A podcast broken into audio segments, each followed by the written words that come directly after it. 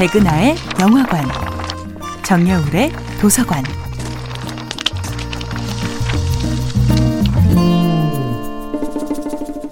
안녕하세요. 여러분과 아름답고 풍요로운 책 이야기를 함께 나누고 있는 작가 정여울입니다.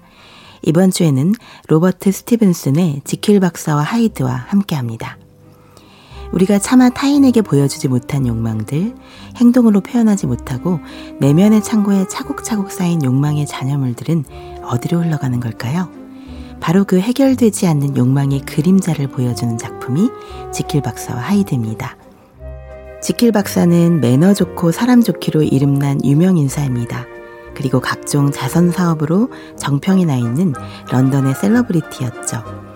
그러나 그는 다른 사람에게 차마 고백할 수 없는 은밀한 악의 충동 때문에 괴로워합니다. 마침내 탈출구를 발견해내지요. 자신의 선한 본성과 악한 본성을 각각 다른 신체에 담을 수 있다면 얼마나 좋을까 하는 상상에 빠진 것입니다. 그는 자신의 선한 본성을 다치지 않은 채로 더 나아가 자신의 사회적 지위와 체면을 전혀 손상당하지 않은 채로 악의 충동을 마음껏 표현할 수 있는 또 하나의 자아, 하이드를 창조합니다.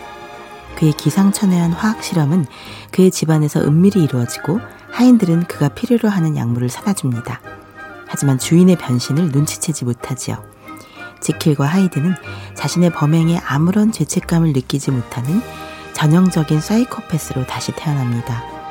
과학자였던 지킬 박사는 선악의 인격을 분리하는 비밀스러운 약물을 만들어서 낮에는 지킬 박사, 밤에는 괴물 하이드로 살아갑니다.